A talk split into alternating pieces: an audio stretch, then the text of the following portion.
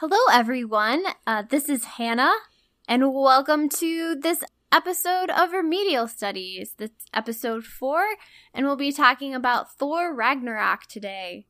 We will, of course, be disclosing some spoilers, so you'll either have to have seen the film or not care to. Uh, Rachel is joining me. Yes, I am. I am so excited to do this episode um because as I have been blowing up your phone about for the past like week and a half, I love this mo- love this movie. And um I think we're going to have a lot of really fun stuff to talk about. Some that's kind of sad, like some that's not so fun in the traditional sense, much like the movie. but it is I think going to be a good time today. I'm hoping it's going to be a good time. Sorry about the sudden scheduling change, by the way, guys. Yeah. 20 Fox Searchlight, why are you the way you are? I mean, I guess it makes sense. I guess it makes sense only because it is a really like niche movie. I don't know. But Crimson Peak got a wide release, and I'd say that's significantly more niche than Shape of Water would be. To to be fair, I think Shape of Water did not get a wide release because of how Crimson Peak did at the box office. But That might be fair. That might be very fair. it did not do that well. It didn't, and I feel bad, and I feel like a lot of that had to do with the marketing. I mean, even like Guillermo del Toro said that he's like, it's not a horror movie, or like, like it's not a horror movie in the gothic sense. No, it was. I was scared, but I am. I am a baby when it comes to horror movies. I was scared, eh, but in a way that like gothic horror and gothic romance tend to be scary, in that it's all very like insular and like in the mind, and the fact that there's only like three actors for most of the movie. Like it's Yeah. mostly just Edith and then Thomas and Lucille in that big three story house that they built. They built it on the set. But we will do Crimson Peak its due in its own episode. we will restrain ourselves. we will restrain ourselves for the time being. But uh, do you want me to just give a little bit of a brief synopsis of the film so we can give you some context for our inane rambling? yeah, sure. Let's do a little. Let's do a little baby summary. Okay, so the basic plot of Thor Ragnarok is Thor discovers that Ragnarok, the foretold end of Asgard, uh, is coming. In the very beginning of the movie, tries to prevent it, goes back to Asgard, and finds that his brother Loki is impersonating their father in order to maintain rule of Asgard. And he's mostly just building statues of himself and watching theater that he probably wrote about himself. Yeah, yeah. That's one of the funniest moments in the film is when Thor comes back and and there's just Loki dying tragically and heroically in his arms. Matt Damon is Loki. yes, yes, Matt Damon as Loki. I think it was Matt Damon was Loki, and then Chris Hemsworth's brother played Thor. Oh god, I didn't get that. Is hilarious. Um, so they they Thor, of course, is very upset about this because he's like Loki. If again, I thought you were dead. And they go to New York. They meet Doctor Stephen Strange, who points them in the direction of their dad, who has essentially gone to Midgard to or has stayed on Midgard to die. And when his his death comes, it it unleashes Surprise, sibling. the surprise sibling Hela, who is played with such fun and joy by Cate Blanchett. Her death, no, excuse me, his death allows her to come, in essence, to the prime material plane, is how I saw it. Um, and but she, he confesses to Thor and Loki that she, she is his firstborn, their older sister, that he has kept from them their entire lives. And what follows is her trying to reclaim this throne, but no one has ever heard of her or remembers her. And Thor and Loki going on an intergalactic road trip, essentially, where they get abandoned on this trash planet that Jeff Goldblum rules. And Thor is trapped in a gladio- gladiatorial style system of slavery, essentially, um, with the Hulk. And they meet Valkyrie, the bossest ass bitch in the MCU. yes. and then they escape the trash planet They escape the trash planet through the Devil's Anus after some hijinks. after so many hijinks. and they find their way back to Asgard, where now that Thor and Loki and Valkyrie and Hulk have this broader context of their own situation to look back on, figure out that preventing Ragnarok was never the solution. They instead they instead cause Ragnarok, and the being who comes out of that action um, defeats Hela and destroys Asgard. Yes, because Asgard is how Hela gets her powers. Yes. So, oh, so many things about that ending. Yeah. So many things about that ending, which I'm sure we'll dive into really, really just way too deep. But I did, overall thoughts, I really liked this movie. It was fun. It was fun. It was fun. And I think, I, I, I don't remember exactly when I checked it, but I checked like I don't know why I do this because it's like checking YouTube comments, but I checked like the IMDb reviews and the top one was a 10 out of 10. And it was basically saying, you know, we we as a society need to stop thinking that fun is a dirty word. Yes. when it comes to cinema and films and stuff like that. Like I think that's completely true because you can have a movie that has something to say but is still really just fun to watch. Like, and I think a lot of that, and I know some stuff has been made about this, even when the trailers came out. So much of the Marvel movies have sort of been scaled back as far as color. Like they're mm-hmm. kind of mm-hmm. bland, they're kind of grim dark in a way. And then you have this movie that just punches you in the face. Yeah. With how bright and shiny and colorful it is. It's very 80s in both its sound and its aesthetic mm-hmm. and its color palette and its textures. Is that even a thing? No, like I think that makes sense. Can you have 80s textures? Even the costuming choices and I don't know.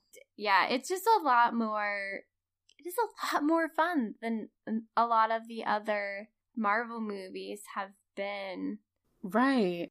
Because I, I think the MCU was kind of starting to stagnate a little bit. Oh, yeah. I mean, did you see the parody of the trailer that was yes. like creepy children singing, cut to dramatic, and then like it was like, oh, this is every Marvel trailer. First of all, you can just you can say Age of Ultron, like we all know, um, but it is like kind of every every trailer for the MCU kind of ever. And and I think I, I chalk a lot of the creative things that were done in this film to the director Taika Waititi and letting Chris Hemsworth. It sounds like Chris Hemsworth actually had a lot more control creatively as far as like the character than he's had in any other film. Do you want to say your hashtag? Hashtag let Chris Hemsworth be funny. Yes. I have been on this this mission for literal years and it has finally come to fruition and like I am overjoyed because he is funny. Yeah, he's a very funny, charming guy. It's he's not just back muscles. He's he's a he's, real human being. he's a real human being and a real hero. It is delightful to me that that we have been given an opportunity and that like the creative team on this movie was given the opportunity to sort of do something new because that was what a lot of complaints I've seen about like a lot of the DC extended universe have kind of come into play now, where it's like you're not learning from the things you're doing wrong or things that people aren't responding to. I don't want to say I didn't like Civil War because I don't think that's true. I did like Captain America Civil War, but it was so a kind of exposition heavy. It, it didn't embrace the kind of ridiculousness of the premise, which kind of culminated in a fight of like 12 people fighting in an airport parking lot. Yeah. uh... And I know a lot of what happened in Civil War is meant to be establishing. Um, we're all kind of gearing up for Infinity War and and all that fun stuff. And like they did a lot of that in event in like the movies leading up to Avengers and like like that's not a crime. But I think when you kind of have your eyes set so far ahead, like because Infinity War is obviously going to be a big culmination of a lot of things that have happened in the MCU. When, when you're trying to be like, oh, we just need to get there, I think that's when you can kind of let things go mm-hmm. that shouldn't get let go in some movies. And I think the real, the two movies I point to in the MCU that are sort of the anti- antithesis of that are this movie, Thor Ragnarok, and Guardians of the Galaxy. Like, Guardians of the Galaxy really enlivened the MCU, I think, for a lot of people because they got to take the chance on something that people probably wouldn't know about. Yes. And I think also those movies are, a lot, especially the second one, and why they appealed to me is um, they, I don't know, they embrace some really old classic sci fi tropes in a way that I don't think we do as much now as we did in like the earlier ages of sci-fi. I'm not I'm not 100% sure on that. No, I think I I think I'd agree with that, especially with Guardians, which is still like it has infinite re- rewatchableness to me, which yes. is part of the reasons one of the things I use to judge how good a movie is. Like for for context, I saw this movie 3 times in a week because I liked it so much. To be fair, I saw it with different people, but like mm-hmm. I went once with my mom, I went once with my mom and my dad I mean, no, my dad didn't go. I saw it twice with my mom, and I saw it once with um, one of our mutual friends, and I enjoyed it just as much every time I saw it. Yeah, I'm kind. I saw it the one time, but I'm not a big. um Are you not a big rewatcher? I'm. I'm not a big rewatcher or a big uh rereader. Like I see it once and I'm like done. So that can be problematic. But Thor, it was really, it was really fun. My boyfriend, for context, is a huge Thor fan, and he is also a huge fan of the Marvel Cinematic Universe in general. So we go see every single MCU film together, except Ant Man, which he's never forgiven me for because I'm like, I'm not, I'm, I'm not gonna go see Ant Man. I'm, I'm superheroed out. I think this movie did relieve my superhero fatigue. It refreshed me. I feel refreshed. I think that might be a, a, the best and most apt description for it. It it it is like an injection of adrenaline into the MCU where it it it, it just focused on being a good movie. Not being a good not necessarily a good Thor movie or being a good MCU movie. It's like let's just make a good movie and trust that it's going to fit in to what everything needs to be, which I think it does. Yes, it's wonderful. It references back, you know, it sets up mm-hmm. some stuff for the future, but it still manages to be its own. It can stand on its own. I think it was really good at doing the thing where it was inviting enough to new people that it wasn't really intimidating. And you still got some of those callbacks and those references to the original movies, um, or the prior movies. One of which, um, my favorite, was when Hela shows up and she tells Loki to kneel. And he's basically like, I beg your pardon, bitch. like, no. That is my line. That is what I say. Who the fuck are you? yeah. I think my favorite is Loki's fear of the of the Hulk. Oh my god, yes. I just love that he shows up and like Loki immediately is like, I need to get off this planet. Like I can't be here. I can't be here. Fuck like everyone else here. Fuck you, Jeff Goldblum. Fuck you, Chris Hemsworth. I need to leave. I need to get out of this building immediately. Yes. That was that was really lovely. Just that that fear response brought joy to my heart. The gladiator parts were probably my favorite. I could probably watch 3 movies about that. And also Taika Waititi playing Korg. Korg? Oh my god. He was so funny. He was, yeah. And I think part of it is because he has that tiny little voice and that big hulking body. yeah. Um, I wa- I've watched a really fun interview with him. He was on a radio show, it was a U- British radio show, but one of the producers was Australian, and mm-hmm. he was talking about how he was speaking with her before the show and how she was talking about how nobody else thought the accent was as funny because they didn't know that that's apparently like a really rural like New Zealand accent. Like it would be our I I want to say it would be our like you know how people from like Minnes- Minnesota and like North and South Dakota sound like they're Canadian? Yes. I feel like that's the American equivalency. which is adorable.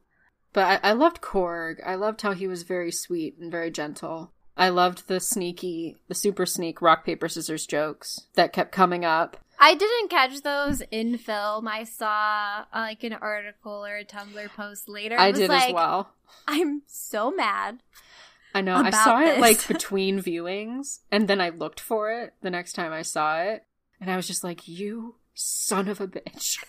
like, because there's the whole thing about his revolution is killed by pamphlets and paper covers rock. Yeah, he didn't print enough pamphlets. Didn't print enough pamphlets, so only his mom and her boyfriend that he hates shows up. It's just little lines like that in the whole Mhm. movie that come from. I, I know he really encouraged people to improvise when appropriate, of course.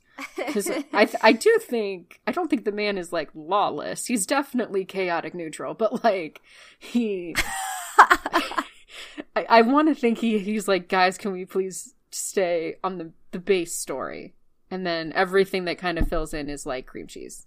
Did you see there's a Tumblr post talking about I don't know if this is true. I hope so, but apparently during filming his joke would be that he would pretend like he didn't know his mic was live and then would complain about Chris Hemsworth and say things like, "Oh, we should have gotten one of the other Chris's, Chris Pine, Chris, that other one, anyone but Hemsworth." And they'd be like, "Oh, oh, I'm sorry. I didn't realize my mic was on." And apparently that kept happening.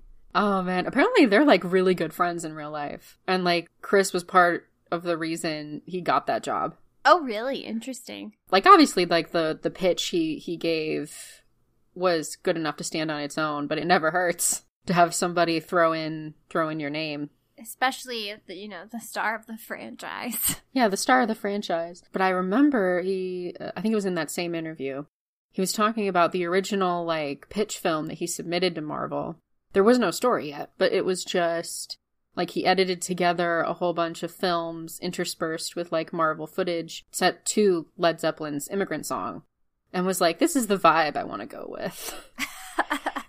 and then they gave him the movie. There was one last thing, like a general thought that I wanted to talk about.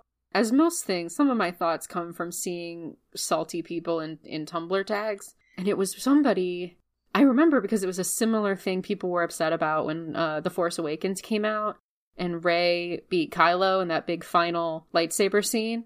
And people were like, oh, well, how can she defeat him and blah, blah, blah. And there's the whole scene with Valkyrie where she beats Loki's ass. And people were like, weirdly mad about it. Like, obviously, it was a small group of people, but I'm like, hey, guys, sometimes women are better at things. Also, she's like a warrior, princess, goddess person. yeah, and and Loki is a sneaky sneak. Like he's a sneak sneak. He's not a fighty fighty. We've talked about this. She's the paladin, he's the rogue. Yes, we have to bring up D and D, or it's not a complete remedial studies. We're contractually obligated. Anyway, what were we talking about? Thor We're talking to bring it back around. I think the big thing that I want to talk about, the big, like, serious thing I want to talk about, that a lot of people have touched on across this wide expanse of the internet, is how the movie handles topics like imperialism and colonialism and the effects both of those things have on the perpetrators and the victims, both on Asgard and on Sakaar. And and uh, and the thing that really got me thinking about it, even though the whole like looking back on, it, I'm like the whole movie's about this, Rachel. But the thing that got me thinking about it was the scene where the Grandmaster is walking, and it's and it's right after Korg is like, "The revolution has begun," and his um assistant is saying, you know, oh, the the she says like the slaves have escaped. Uh And the Grandmaster looks at her and goes, I don't like that word. I don't like that word. And she's just like, "Ah, the prisoners with jobs. like, it's not subtle. No, I mean, I mean, for the most unsubtle moment, when Hel- when Thor goes to confront Hela, and she has she has torn down the mural of the Mhm. happy happy family in the idyllic Asgardian paradise, and it's Yeah. just her and Odin like destroying everything. And she says, and everyone points to this moment as like the key Like this is obviously about imperialism. She she says something like proud that you have it but ashamed of how you got it. Yes, I remember that moment. And it was uh, like like the follow up to it where he Thor is like sitting on the throne Mm-hmm. and she says, "Where do you think all this gold came from?" Yeah, which is like old school imperialism. Yeah, old, old, old as balls. I I think a lot of her stuff, the first kind of act of her character arc, where she is essentially picks up Skurge and like goes through Asgard, and she has that whole bit in front of the the guard, and she's like, "It's come to my attention that you don't know who I am." and that whole sequence of her being like does no one know who i am? has no one been taught our history. And that again is really it, it, it's on the nose but in a good way. Hmm I mean, that's very much like my own experience of learning like American history. Like they slowly reveal to you over time. yeah because i i never knew anything they didn't really teach us anything in school and we don't even live in that conservative of a state or at least i didn't i'd like of that conservative of a school system excuse me Uh huh. of people who like we were never taught about anything about like president andrew jackson and like the genocide of native americans and like what the trail of tears was really about and how native american children were sent to boarding schools and like beaten if they tried to speak their own language and like Uh-huh. and all this stuff because they don't tell you Yeah. because they they fig because they say they the almighty they but like it is supposed i guess that if if you're if it's not taught it'll go away Mm-hmm. Now remember my mother is not an american citizen she's british Oh boy. born and ra- born and raised in um in sheffield england and i remember asking her one time you know I, I think obviously the big hot button ticket in america is slavery mm-hmm. And I think over there, I asked, you know, does British imperialism carry that same kind of weight? And she said a lot of it, again, kind of like here, a lot of it's very generational, Mm. where like my grandfather, my mother's father, will swear up and down that they they were just helping India. Yeah. About But he's that. also like in his 80s. Yeah. Mm-hmm. and you know we we know better now well i would hope we know better now and because i remember the joke um that came out for brexit was billions of people just found out you can make england go away by voting but i i found looking at that kind of history interesting because taika waititi is from new Uh-huh. zealand yes. and he's um Maori, which is Mhm. the indigenous people of New Zealand. Um, another island where people, the English kind of showed up and said they lived there now. They started with Australia and just worked their way down. And his mother is Russian Jewish. Mm, mm-hmm. So he ha- he is a- that wonderful one-two punch of culture of sort of the diaspora of the Jewish experience and, and like how do you deal with the fact that there's still people kind of in your land? There was this whole thing where it was an, a New Zealand newscaster who was uh, doing like a morning show and they had opened up this post to comments on their Facebook and it was about like the native Maori people of that area of New Zealand were talking about it was something so innocuous too. It was like so something to do with voting rights or opening a school or s- something just run of the mill stuff. And these people were getting so angry. These white people were getting so mad. And one woman commented, "Well, why don't they just get their own island?" oh, honey. And this guy went off and it was beautiful. And he basically just said they had their own island, Helen, Helen. It's always Helen. and then we took it. Like we're sitting on it right now. Like get your head out of your ass. I find the different interpretations of that kind of model on Sakaar and on Asgard to be interesting because Asgard are very much the aggressors. Regardless of whether the individual people who are, in essence, almost exterminated by Hela's rampage are purposefully perpetuating that system, like they all benefit from it. And in order for them to kind of start over, Asgard literally has to explode and like burn to the ground and stop being a place and start being its people. Yes, because it was interesting that Hela's power came from Asgard, so they had to dismantle the the entire system had to be dismantled in order for it to not be a problem. And I think that's something I was reading a lot of articles about the imperialism in Thor. A lot of people have hot takes, some of them more insightful than others.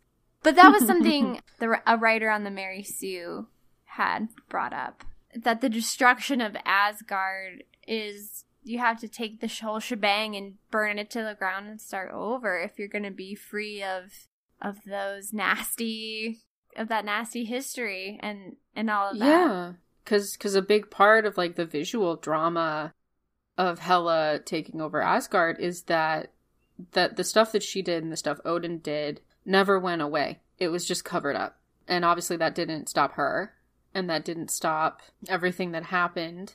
She's an interesting character to me because she kind of going with the simplicity theme that this movie kind of has the simplicity of plot being one of them she has a very simple reason to do what she does, and that's because she thinks she deserves it. Yeah, that's basically that's basically it.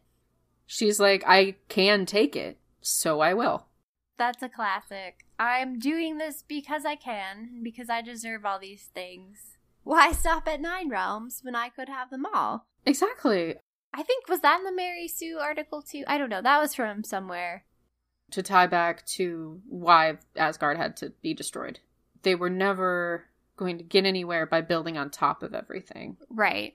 And that's kind of poked fun at, I think, a little bit in Korg's final comments as they fly away um, on the spaceship that they commandeered from the Grand Master, where he's like, you know, we can rebuild this place if the foundations are still strong and it'll be a haven. And as much as that is a beautiful dream, I think the reason Asgard has to implode is because it is ultimately not true.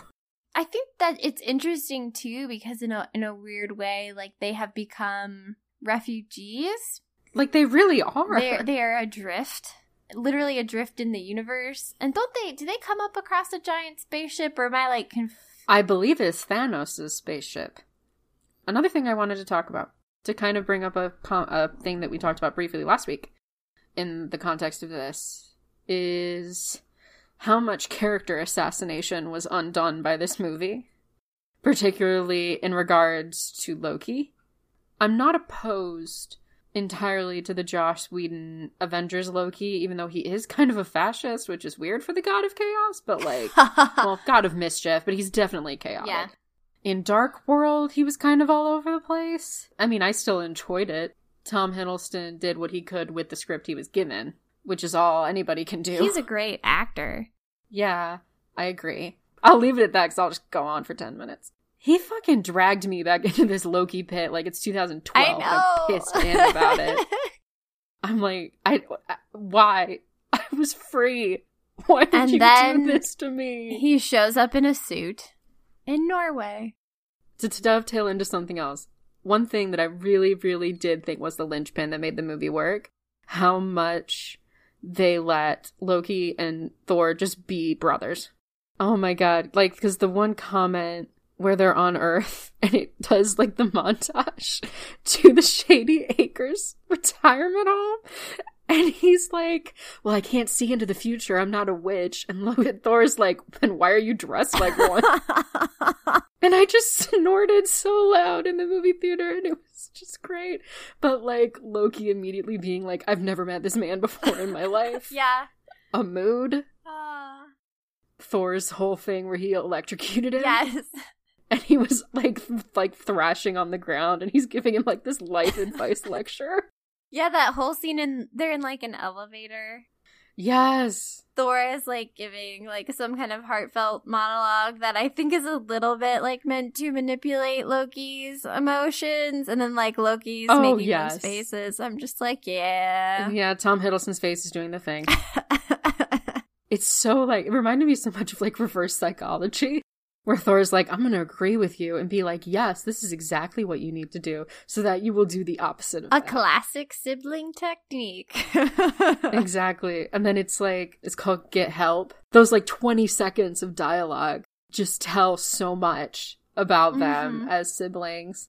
And the fact that the whole plan is he just throws Loki at a group of people and hopes for the best. Just like, this bitch empty, yeet. Their dynamic in this movie is is great, and I feel like it was not that great And the one with the elves and the red stuff. Dark World? Yeah, Yeah, because Dark World was a little bit all over the place. It, it was trying to make conflict art artificially, like a lot of that with like. I really didn't like how Frigga died mm-hmm. because I'm like, women don't need to die for men to fucking evolve. But that's just me, apparently. I think it's kind of easy to forget because obviously Chris Hemsworth and Tom Hiddleston are not that old. They're both in like their mid 30s. These people are old and they've known each other for like their entire lives. So it makes sense. It makes more sense to me for them to have a dynamic like we see in Ragnarok than like the weirdly like macho antagonistic thing that was going on in Dark World. yeah. But I, I like like how off the bat, because the end of Dark World very much insinuated that Loki just fucking shafted Odin and like buried him under the floorboards or something. Yeah, it did. It was like, okay, I'm like, well, Odin's dead. yeah, I was like, cool, Odin's dead. We're gonna have to deal with that. And then like the end scene of Doctor Strange came out with Thor, which is in the film, where he's like, oh, we're looking for our father, and I'm like, okay, so he's not dead. and and I like how it like immediately in the beginning of the movie where like Thor does not in any way think he has killed Odin. He's just like, "What did you do? What did you do, you little shit?" Like I don't understand. Speaking of which, masterful performance by Sir Anthony Hopkins in the beginning of this movie, acting as Tom Hiddleston as Loki as Odin. Yeah. I do very much enjoy as far as the costuming is concerned. I love the amount of capes. Uh, the capes and the tasteful, like, face paint. Yes, I loved the face paint. I loved Jeff Goldblum. I just loved his whole everything. Did they give him a script? Probably not. They were just like, here, Jeff, this is the vague idea of your character. Just be you. Do you. I saw an interview where they were saying that Jeff Goldblum was just Jeff Goldblum in this movie. Yeah, in like, all the interviews, they don't call him the Grand Master. They just say Jeff Goldblum. yeah, he's like, we got Jeff Goldblum number 34. Can we talk about the, I want to, I want to bring in just very briefly, I think this was mentioned in an article on Tor.com. Mm-hmm. but like the slight feminist undertones i don't think the feminism like beats you in the face in this movie necessarily Mm-hmm. like it's nice to have competent diverse female characters. Yes. we get the, the villain is female and we also get a secondary character who is Which is woman. more than we get in some Marvel movies. Yes like finally we are getting have there been any other women as villains in marvel movies Not that I'm remembering off the top of my head. Yeah, I'm I'm like scrolling through the list and I think they're all pretty They're all dudes. Yeah, there are a lot of guys. So it's kind of nice to f- have a female villain Mm-hmm. who is super effective. Like she's she's frighteningly effective. Like they cannot fight her directly. She is too powerful. Like they have to destroy their entire realm in order to defeat her. Like that level of sacrifice is required. She was a competent female villain. I enjoyed that. I very much enjoyed that. I also enjoyed, and this has kind of become more of a thing. I think like this movie, like with Jeff Goldblum and Cate Blanchett, really kind of cemented it. They get like really famous people to be in these movies, Yeah. and they they just look like they're having so much fun. This was a fun role to see Cate Blanchett in because she's like a very I She's, don't know. She's like an Academy Award winning actress. Like she's very competent in Mhm. her dramatic fields. But sometimes I feel like you don't want everything to be like super serious all the time. I wouldn't want to if I was an actor. No, no, I would be bored. I think I would prefer to do movies like this as opposed to like what serious movies is Cate Blanchett in?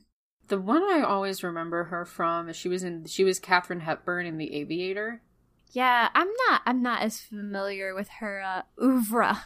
I mean, she is. She will always be Galadriel, of course. Yeah, that's how I always kind of picture her. So it's fun to see her as as beautiful but terrifying again. Mm-hmm. She uh, they didn't make her too sexy, which I appreciated. Like she Right. was still she was still sexy, but not like too sexy.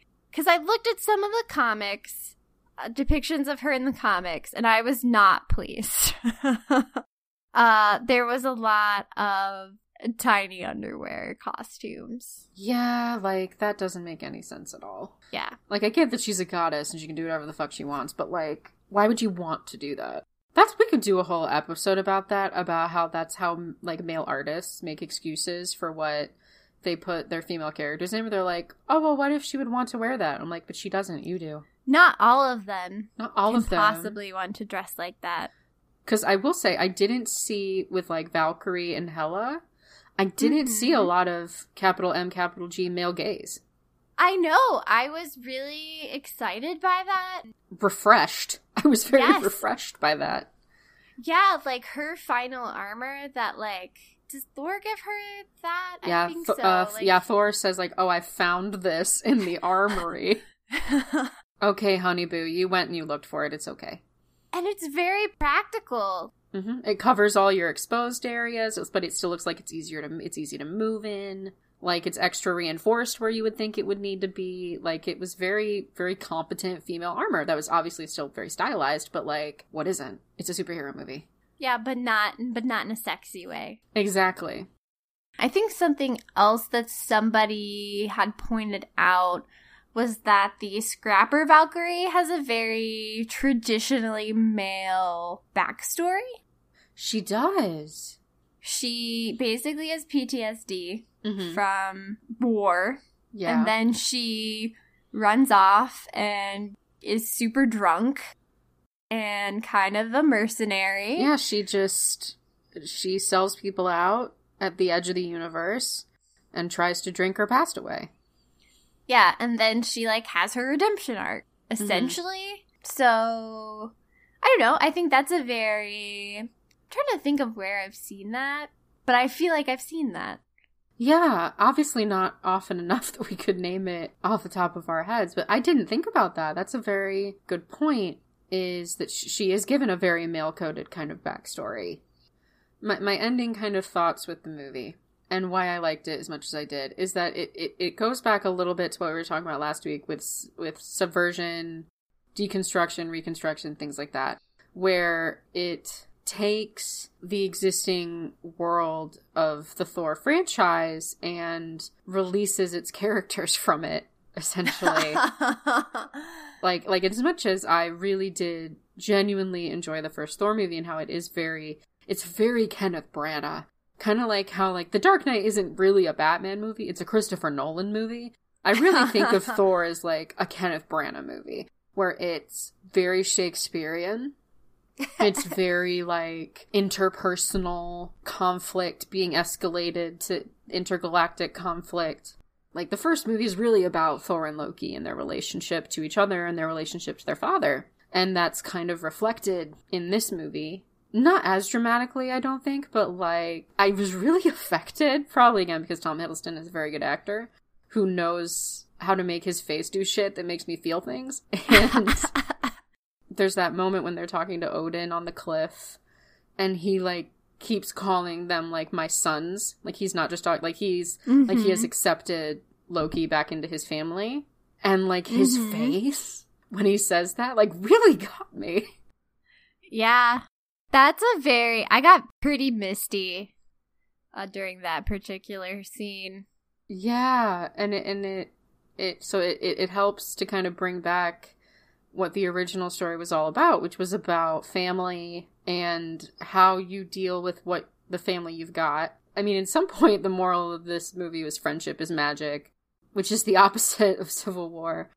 That cold open for the whole movie Yeah. was brilliant.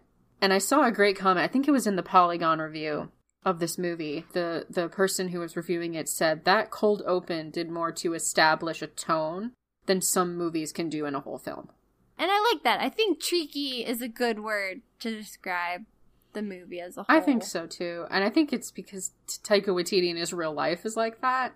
Like he just to me seems like he takes so much joy in everything that he does. I like his movies for a lot of the same reasons I like Guillermo del Toro's movies because he is very purposeful and he creates with joy. And exuberance. It's exuberant. Exuberance is, is a great word for for everything that he does. I mean, like uh, if we if we want to do like recommended viewing, his mockumentary that he directed with um, Jermaine Clement, "What We Do in the Shadows," hilarious. It's a great movie. Everybody talks about it when they talk about him because it is a great movie. I was reminded a little bit in a weird way of of Monty Python and the Holy Grail, and maybe it's just because I'm still on my Knights kick, but like taking the genre and maybe just massaging it a little bit to just be funny, to be allowed to be funny. Yes, that's that's good because I think that was a lot of what what did not go very well in Dark World is it was very serious and like that's not bad necessarily, but it it was like just fucking tell a joke, please. I don't know. It's like humor is so underrated right now. Couple other recommendations um, that I just thought of. Two comic book series that Marvel does that um, if you're like me and you originally went to this just for Loki, um, I would definitely recommend Young Avengers, which is pretty amazing. And then I believe he gets his own series Loki Agent of Asgard, which I read I read the first volume of and it was very good. So if you're more into comics, if you want to stay within the Thor thing, I'd recommend that. Thor Goddess of Thunder is really good. I remember how pissed people were when that came out. I was delighted. That was the best thing that had happened to comics in living that memory. summer that was announced and that Sam Wilson was going to be Captain America. Yeah, and then did we get a Hispanic Spider-Man and people like My, my, uh, Miles Morales? Yeah, he's black. Okay, I thought they I don't know, maybe I had seen something else about him being Hispanic. I mean, he, somewhere def- he very well could but, be. like, you people- can't. I mean, they're not mutually exclusive. That's that's true. They had a really good. That's also really. I think it's like the. oh, It's not the Amazing Spider. It's, it's something something Spider Man. But Miles Morales, that series of comics, I I asked for all for all of them for Christmas a couple years ago, and I burned through them, and they were so good. And it it is it, it really does fill out that whole how how a story can be as just as much if not more impactful if looked at from a not white dude perspective. Well, right, because that that perspective has been thoroughly It really has. Any perspective that it, it's like I, I saw a great discussion on Tumblr. It was a big long Tumblr post the other day that was about like Lord of the Flies and the Stanford prison experiment and how like these things that are seen as or they're seen as universal really aren't because we see white male as the default. And and I think what's very exciting and what people have been starting to do in comics, not just in Marvel, but at um, I know Wicked and the Divine does it, Image Comics, Boom Comics, like all of these really awesome publishers are looking at that default and being like, well, why are we sticking to it?